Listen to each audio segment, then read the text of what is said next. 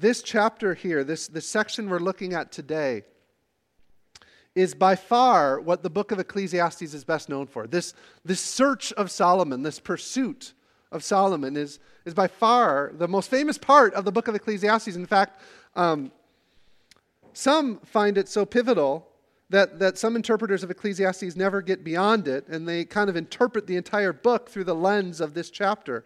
And I, and I, don't, I wouldn't go that far, but I, I will say this from the beginning.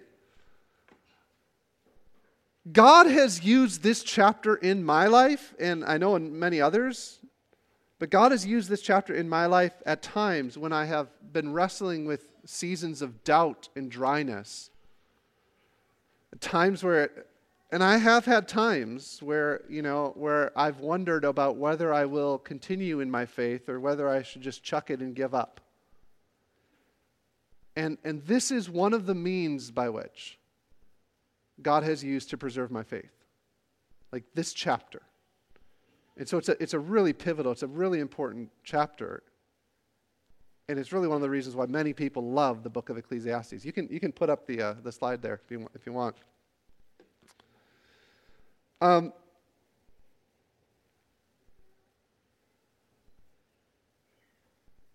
it's got to be on hide screen uh, along the, the top right or top uh, right corner there. There you go. And that'll come up in a second. So I want to work through this chapter, or it's basically a chapter and a half. And in order to do this, uh, we have a pretty uh, highly we have a pretty highly educated uh, congregation here. And so when, as I was reading this passage, my, my thought was, uh, my thought turned to like, well, Zelig, you'll appreciate this. My thought was turned to writing a thesis as I read this chapter. And because as I read this chapter, I, I, found like the structure of this chapter uh, is similar to this process of writing, uh, writing a thesis. Let's see if I can do this here. There we go. I got it. We're good. It's similar to process of writing a thesis in that there is a introduction, there is a body, there's a conclusion, and then there's some implications of this study. And I as I was reading this, it, it, it, occurred to me that Solomon treated his life as a research project. Solomon treated his life as a research project. And in this first section, in, in, in, chapter 1, verses 12 to the end of the chapter, you kind of get his introduction. So, so let's just take a quick look at uh, Solomon's introduction here. In, in his search, in his pursuit, in this, in this research project of his life. We have in chapter 1, uh, in this first section of chapter 1, we have first, uh, Solomon speaks about his credentials, his credentials for undertaking this sort of research project with his life. He says in chapter uh, 1, verse 12, I, the preacher, have been king over Israel and Jerusalem. And, and later in the book, he, he speaks about this. I have acquired great wisdom, surpassing all who were over Jerusalem before me, and my heart has had great experience of wisdom and knowledge. Uh, combined with the first verse of this book, the opening verse of, of Ecclesiastes, where he says, The words of the preacher, the son of David, the king in Jerusalem. So we're set in a position to assume that the author of this book, the king in question, is, is Solomon. Now, you can read some of the commentaries and they'll debate is this actually Solomon who wrote this book? Is it someone speaking in the voice of Solomon, like giving the experience of Solomon? Uh, and there's arguments on both sides. Um, you know, as they're saying, like if Solomon would have spoken to us at the end of his life, this is what he would have shared. There's arguments on both sides, and uh, however, uh, regardless of what position is taken, it's it's easy to see how the book of Ecclesiastes is assigned to Solomon. Solomon possessed unique credentials, unique qualifications for taking his life and using his life as a research project.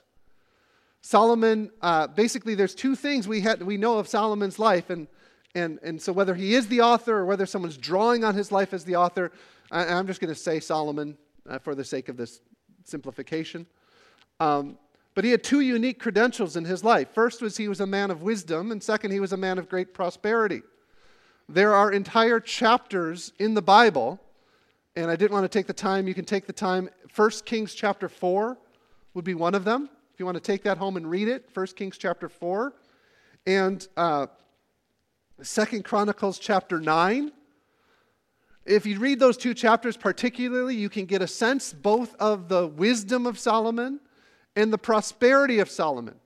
In, in uh, 1 Kings chapter 4, uh, it's the story of when Solomon was still a young man, and God appeared to him in a dream and said, I will give you anything you ask for. Only ask of me, and I'll give it to you. And Solomon asked the Lord, uh, if he humbles himself and says, I'm, I'm just a young man, I, I need your help. Will you give me wisdom, the ability to discern right from wrong as I rule your people? And it says, God says, because you didn't ask for wealth or riches or prosperity, I will give you what you asked for. I'll give you wisdom. And in giving you wisdom, I'll give you wealth and resources and prosperity. And as you read the account of Solomon's life, he indeed is a man both of wisdom and is a man both of prosperity. And Solomon, at least at some point early on in his life, says, God has given me these two things. He's, he's given me a unique qualification to use my life as a research project.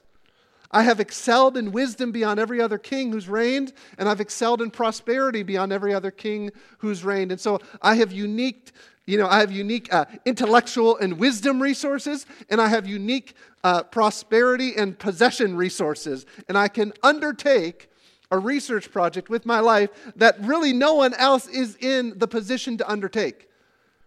And, and so he speaks of his unique qualifications, and he speaks of the subject of his exploration. This is why I see this as like an introduction to his research project. So here's the subject he's going to explore the subject he's going to explore is this unhappy business of life.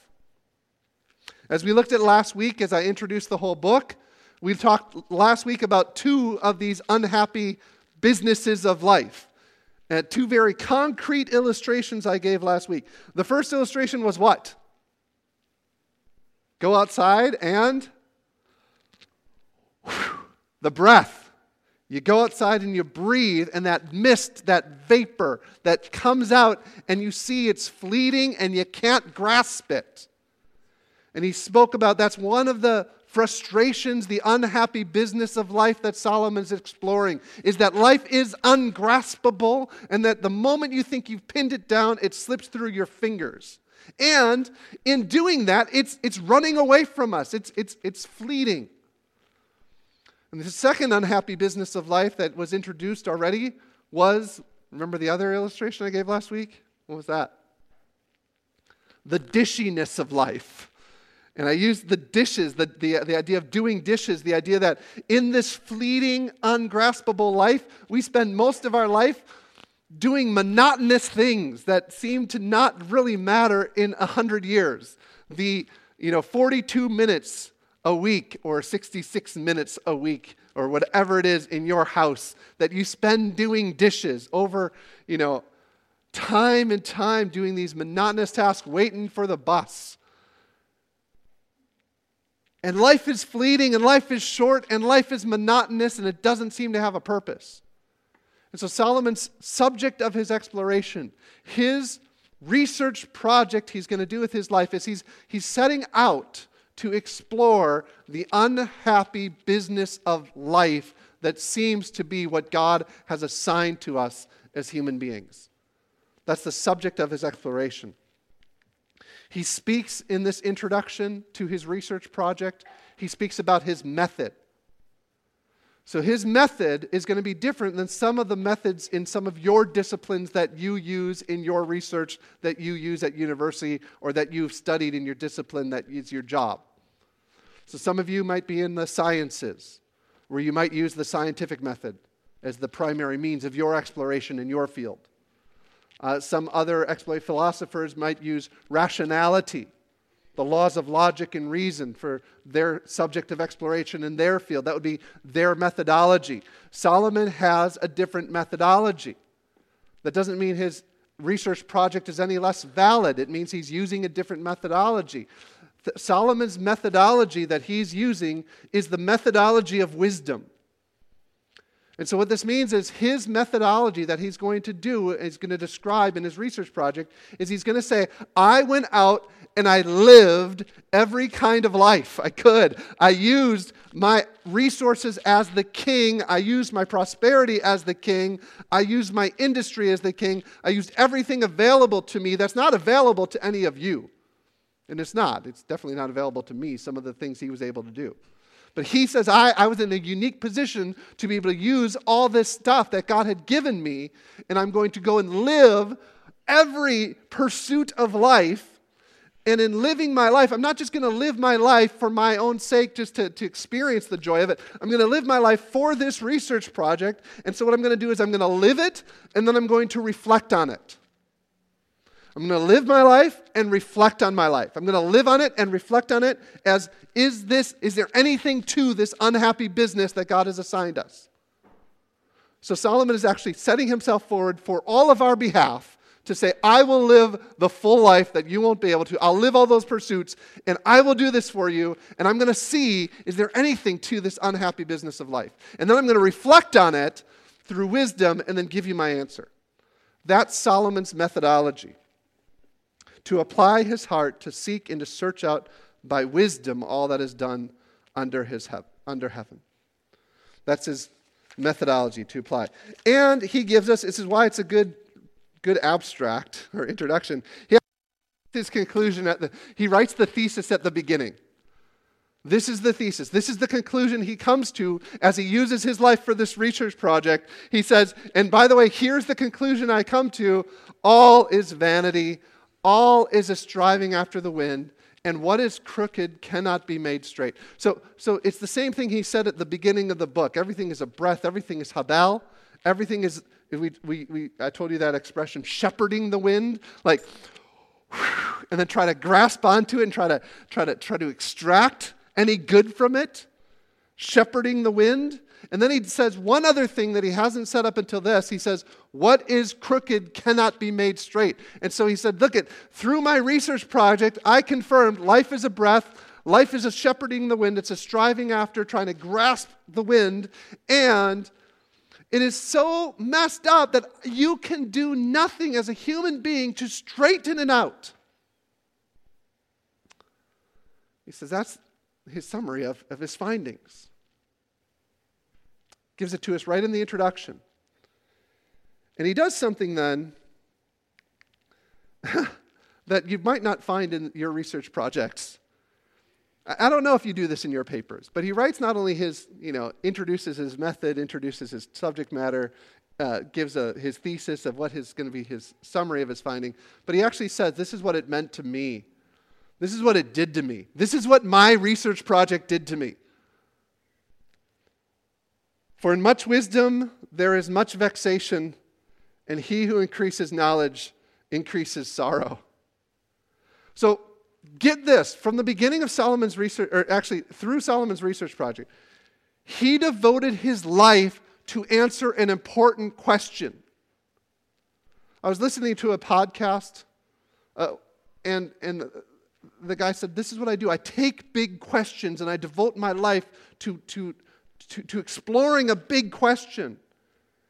And he said, That is what been what's motivated me in my life is to find the biggest question and to explore and to, to put all my resources into trying to figure it out. And that's what Solomon has done. He has taken one question, this unhappy business that God has given us, and he has spent his entire life trying to figure out is there anything that can be grasped onto and gained from this life?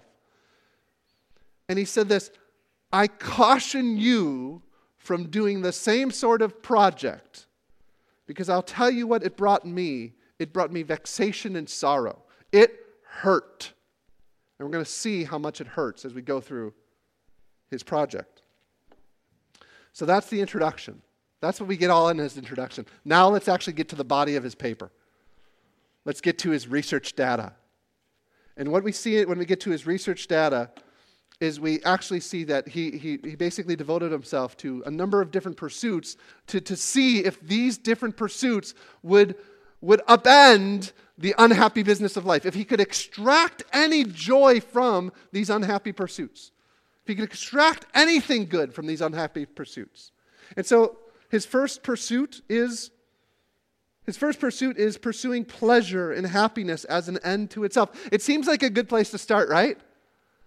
Can you find joy and pleasure and happiness in life? It seems like that would be a good place to start. So, this is what he does. He says in his heart, verse chapter 2 verse 1 come now i will test you with pleasure enjoy yourself in this breath can we just pursue the things that bring us pleasure but behold this also is vanity i said of laughter it's mad and of pleasure what use is it and so he, he didn't just number one just to say maybe maybe maybe the purpose maybe the secret to life is just to enjoy myself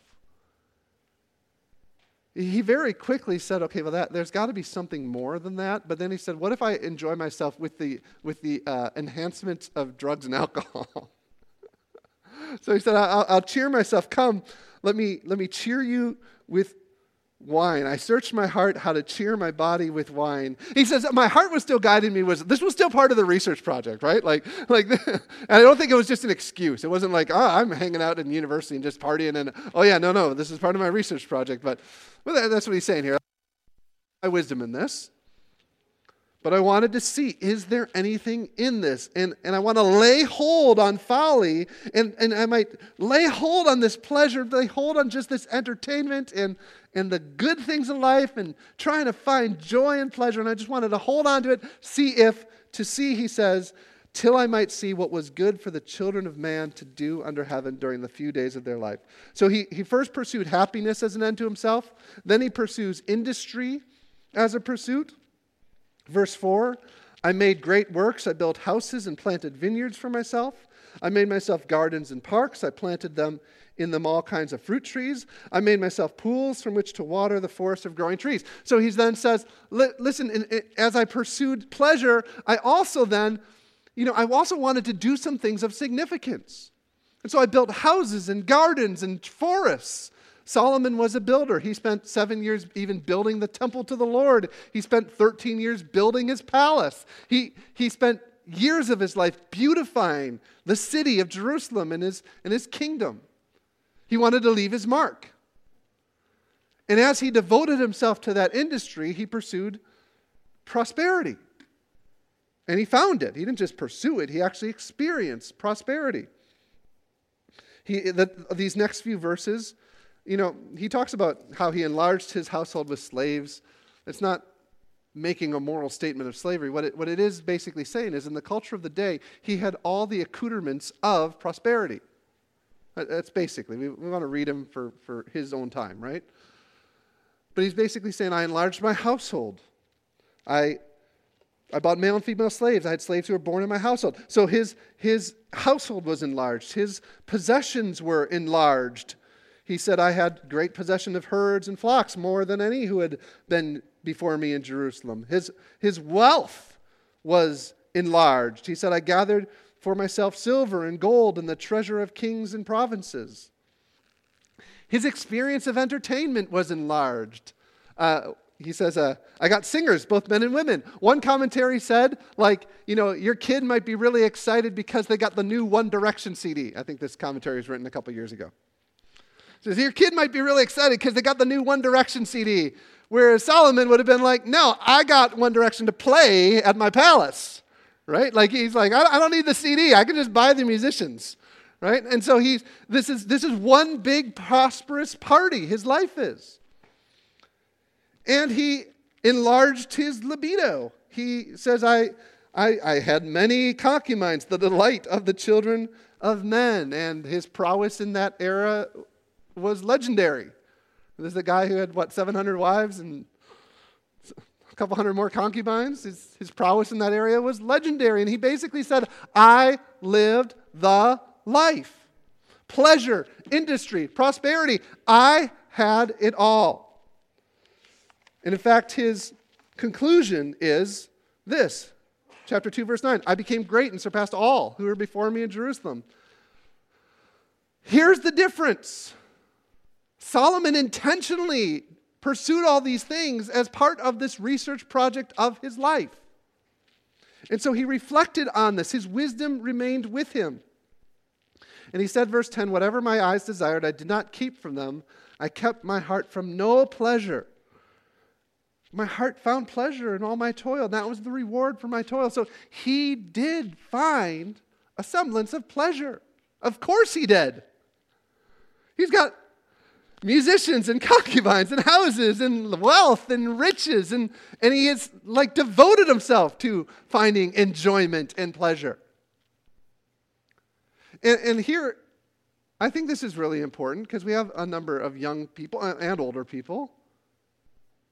Like sometimes the church, we can kind of give this message like, oh, life outside the church would just be miserable. No, like, listen, life outside the church, it might be fun. Let's be honest. There are things that sometimes you're looking at your, your classmates' lives or your coworkers' lives and you're saying, man, that sounded like a fun weekend. Be honest about it. Solomon's honest about it. Yeah, my heart did find some pleasure in it. Yet, then he reflected on it in wisdom. And here's his reflection And I considered all that my hands had done, and the toil I had expended in doing it. And behold, all was vanity and a striving after wind, and there was nothing to be gained under the sun. Right? This is the important step in Solomon's project, not only to test his life in all of the extremes of pleasure, industry, and prosperity, but to reflect on it in wisdom and when he p- applied himself to consider all that he had pursued, all that he had labored for, all the toils of his hands, he comes to the conclusion profoundly that though there was pleasure in it, it was all still breath. It was all still meaningless. There is nothing to be truly gained in it. It was the shepherding after, the striving after the wind. And and listen, some of you guys in here might be skeptical, and I, I, I, don't, I don't blame you for being skeptical. You might just say, well, that was Solomon's experience. It's not the experience everyone. Obviously, prosperity and industry and pleasure are going to bring some happiness to you in life. Yet, you know, we've all heard stories of athletes, entertainers, and business moguls. We've all heard stories of the people who have the same path as Solomon and the same time as Solomon. Howard Hughes, the, the movie The Aviator, was, was about his life, right? His biographer wrote about his life. He was a business tycoon. He was one of the wealthiest men in the world at one point. Uh, one of, the, one of the, um, the words used to describe his life was he had a grand, miserable life. A grand, miserable life. I mean, there's, there's countless stories. I just went on an internet search and said, you know, prosperity and miserable. Do a Google search on those two things. You'll find, if you do that Google search, you'll find stories of people like Boris Becker. Boris Becker was a Wimbledon championship. When he was at the top of the tennis world, number one ranked, he was on the brink of suicide, and he said, I had won Wimbledon once. I'd won Wimbledon twice before, once as the youngest player. I was rich. I had all material possessions I needed. It's the old song of movie stars and pop stars who commit suicide. They have everything, and yet they are so unhappy. I had no inner peace. I was a puppet on a string. You don't even have to leave the tennis world. Andre Agassi of my generation said the exact same thing. The, the Jack Higgins, the author of a, he was a successful novelist. Uh, and, and he was asked when he got to the top of his profession what he would like to have known as a boy. And his answer was that when you get to the top, there's nothing there. And that's what Solomon is claiming. I got to the top of everything in life. I alone was on the top of the mountain. And I now that I'm at the top of the mountain, what is here to be gained from life? And he said, Nothing. One of the commentaries, Daniel Akin's commentary on the book of Ecclesiastes, he writes, the American dream is a lie and a failure. We live in a culture with more money, more entertainment, more pleasurable experiences, more recreation, and more stuff than every, any previous generation could ever have dreamed. And pain pills and antidepressants fly over the counters of our pharmacies. It's a miserable world where one of the funniest and richest men the world has ever seen, Robin Williams, uh, Robin Williams kills himself in despair. There's a crisis of despair. And, and I use that word despair. I think it's an important word. Because uh, I'll put it this way I have mental health issues in my family. I've shared the story about my brother. And so I believe that there are some people who, for whom, I believe there's some people for whom their biological chemistry is out of whack and they, they suffer clinical depression. However, I do believe that it is often misdiagnosed where a person is suffering what used to be called despair. That despair is the, existential crisis that happens when you come to the realization that you are not able in yourself to extract any good from this life that you've been given. So, for example, my brother, uh, and I've reflected on this a lot with him, he's bipolar, which means he goes, he goes back and forth between mania and, between episodes of depression. I do believe there's a, there's a, there, there's not, at least now in his life, a biological chemical thing going on there. But what I've observed in him and what we've actually talked about was Here's the thing he could take medications to get himself back into the middle, but the thing was, he hated his life when he was in the middle. So when he would take his medications and would get him back into the middle, he was despairing of life in his right mind because he had nothing to live for. And when I asked, and the reason I know this about him is because this is literally what he told me in a time when he's in his right mind. He said he literally quoted without having understood even, before he'd even read the book of Ecclesiastes, he quoted the book of Ecclesiastes to me. It was one of the most profound conversations I ever had with him. He says, Dan, I don't know what I'm living for. He says, I'm a, ha-. He, my brother's really good looking. Say it like Zoolander. Like, my brother's really good looking. My brother's really good looking and he's charismatic. He, could get any, he's the life of the party and could get any girl he ever wanted. I mean, when I was a teenager, I just idolized the guy, right? Like that's who you want to be. And he said, I've partied. I, you know, I've devoted myself to pleasure. I've done that life. I could get any girl I wanted, and it's true, and he got it. I've lived that life. He says, You go home from the party and you're as empty as when you went. He's, he was studying, he said, at that one point, he was studying to be an engineer. He's, he's studying, and he's like, and I, and I look at him, what am I studying for? What am I doing this for?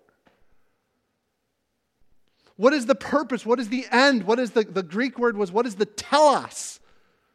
What is the goal for which I'm living and pursuing and living my life for? And he didn't have any. And so he said, What am I studying for? And then he changed his major and he was going to be a teacher. And he said, How can I be a teacher? How can I look another generation in the eye and say, Here's life when I have nothing that I'm living for? And it was one of the most sad conversations I ever had with him because at the end he said, I want what you have. You have an end. You have a purpose. You have a meaning in your life. And I want to believe in God. And, and he didn't know how. And so he said, I, I, don't know how to make myself do that, so I guess I'll just live for trying to make other people happy. And that was his conclusion he came to when he was in his early 20s.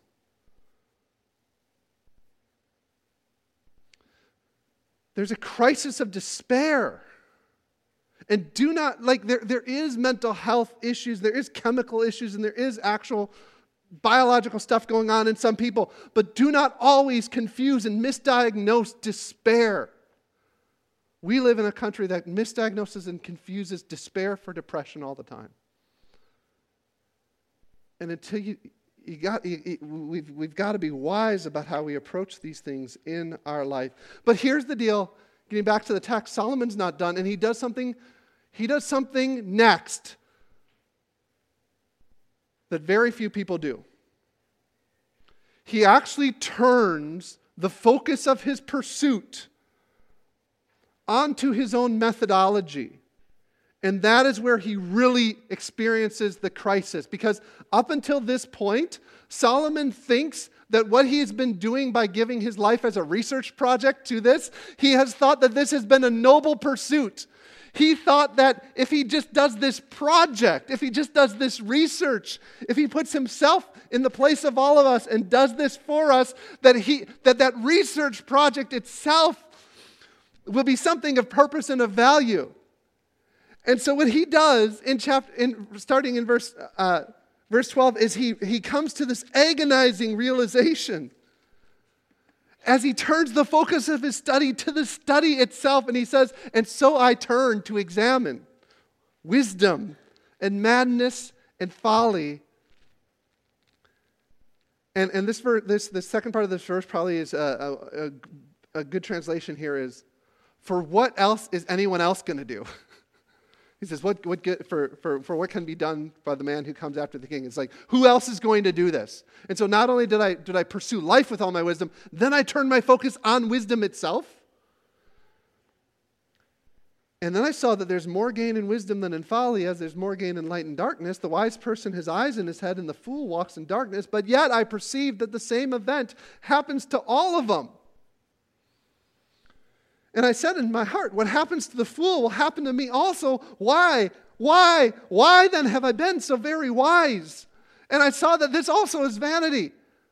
Do you see what he's doing here? He's saying, I turned my, I turned, I had devoted my entire life to this research project hoping that I could learn something from this research project that I could give to other people that they would learn from me. And then I started to focus on the research project itself, this wisdom project itself, and I realized the whole project itself was vanity. He took his research paper and burned it. What he'd devoted decades to. He said, This whole thing, yeah, I might have learned from it. So what? No one's going to listen to me after I'm gone and I'm going to die just like the fool. And what he says here, and look at all, this is where he drove himself to deep, deep despair. I hated life, he says, because what is done under the sun was grievous to me, for all, including my project, is vanity and a striving after the wind. I hated all my toil. He, says in verse 20, I turned about and gave my heart up to despair over all the toil of my labors under the sun. In all his days, verse 23, all his days are full of sorrow. His work is a vexation. Even in night, his heart does not rest. It's one thing to use your manner of inquiry to explore life, like the scientist who uses the scientific method to explore reality. It's all fine and good, but try to, to ask the scientist if he can use the scientific method on the scientific method itself. Ask the rationalist if he can defend rationalism without recourse to logic. When manners of inquiry start being turned upon itself, they either become tautologies, meaning they, def- they, they basically are, are holding themselves up with nothing underneath, or they become contradictory. And that's what happens with Solomon. He, he turns the manner of his focus toward his, his research itself, and he realizes it can't hold up. And then he realizes his whole life has been this vain pursuit. Uh, you can read this. Tolstoy, the author Tolstoy, he wrote a book called A Confession, and in chapter 5, you can find it online, chapter 5 of Tolstoy's Confession. Tolstoy does the same exact project that Solomon does, only, only Tolstoy uses a different, he uses a different uh, method. He, Tolstoy says, um, a quote from uh, the, about the middle of the chapter. He says, My question, which at the age of 50 brought me to the verge of suicide, was the simplest of questions, lying in the soul of every man, from the foolish child to the wisest elder. It was a question without an answer to which one cannot live. And, and as I had found by experience, it was, what will come of what I am doing today or shall do tomorrow? What will come of my whole life? And in that chapter, he said his method, Tolstoy's method, method of pursuit, was science. And he, and he said when he was young, he was willing to accept just at face value the conclusions of science. And he said, I studied the hard sciences and I studied the social sciences.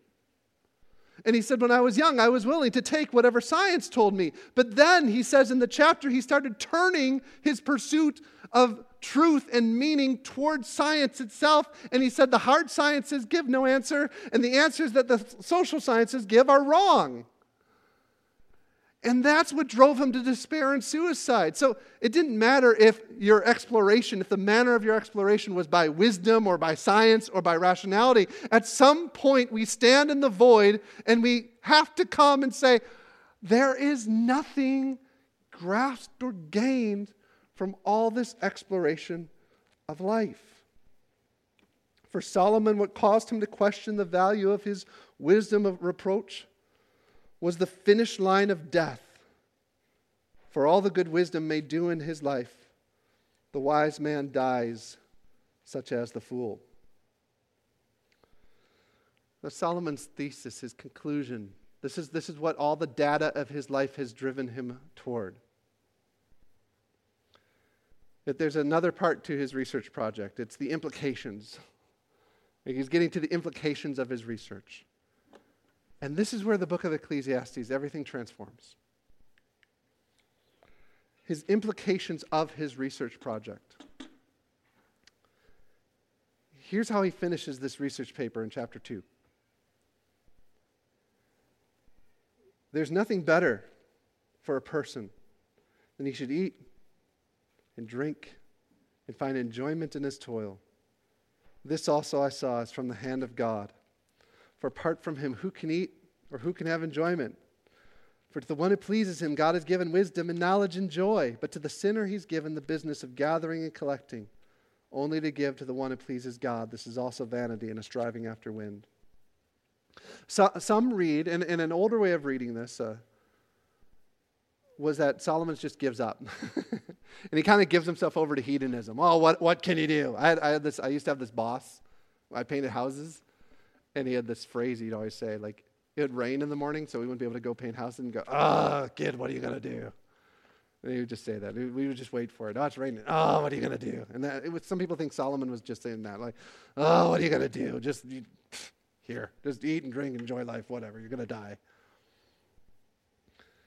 Uh, most modern translations uh, and interpretations of Ecclesiastes, I think, read the book at a deeper and I think appropriate way, where they realize that these, these, these passages that come up where, Sol, where Solomon basically says, eat and drink and find joy, are not, are not like his, oh, what are you going to do statements. They, they actually are key and crucial through the argument of his book. They come up, there's five major sections where, where this is actually the heart of the book.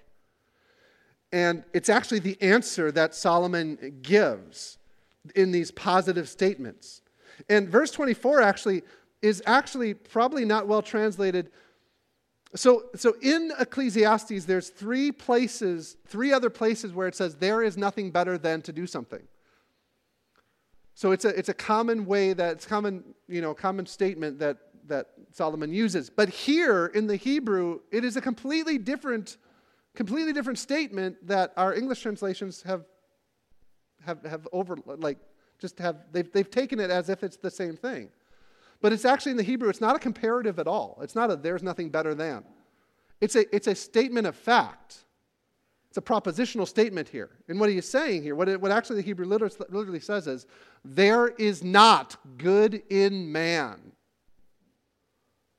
And, and so I follow Walter Kaiser's translation here where he, he says this is, this is the, this is the implication of Solomon's research project. The implication is there's nothing inherently good in man allowing him the ability to eat and to drink and to find joy in his toil.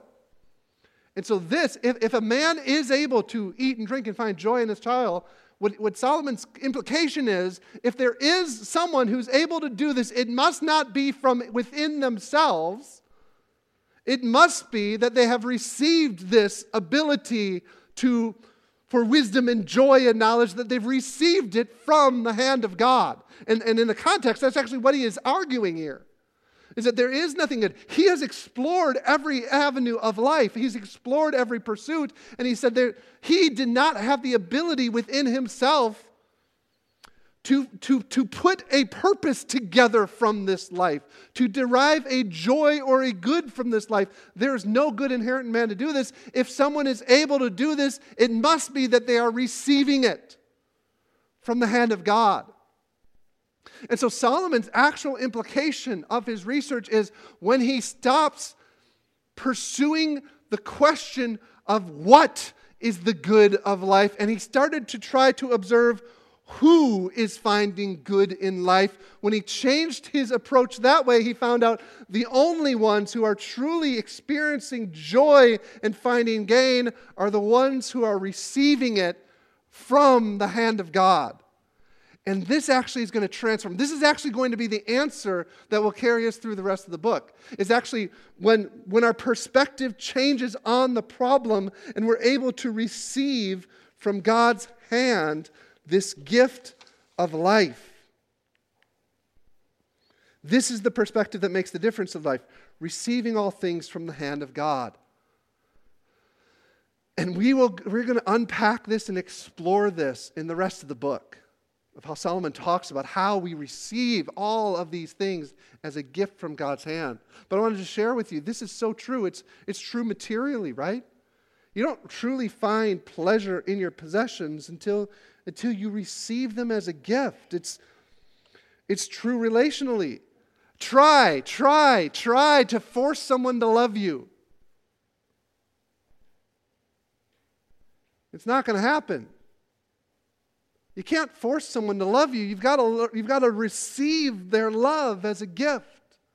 It's true about success. You can't force success in your life. You can work hard. But a lot of it's going to be luck and chance and circumstance. And a lot of it's going to be fleeting. And so, if, if you are given any measure of success in your life, what an amazing thing. Receive it as a gift from God's hand. So it's true materially, it's true relationally, it's true as far as prosperity goes, and, and above all, it's true spiritually. Above all, it's, it's true spiritually. This is the gospel. Not that we have striven after God. Not, not that we have taken life in the gospel and taken and found goodness in ourselves or found goodness in our life. The gospel is that there is no goodness in ourself. But that salvation is the gift of God given to us to be received. As it says in the book of Titus, verse three, uh, chapter 3, verse 4 when the goodness and loving kindness of God our Savior appeared, He saved us. When the goodness and kindness of God appeared, not the goodness and kindness of you or me was made manifest. When the goodness and kindness of our loving God appeared, He saved us not because of works done by us in righteousness, not because of our toil or our striving, but according to His own mercy, by the washing of regeneration and the renewal of the Holy Spirit, who He poured out on us richly through Jesus Christ our Savior, so that being justified by His grace, we might become heirs according to the hope of eternal life.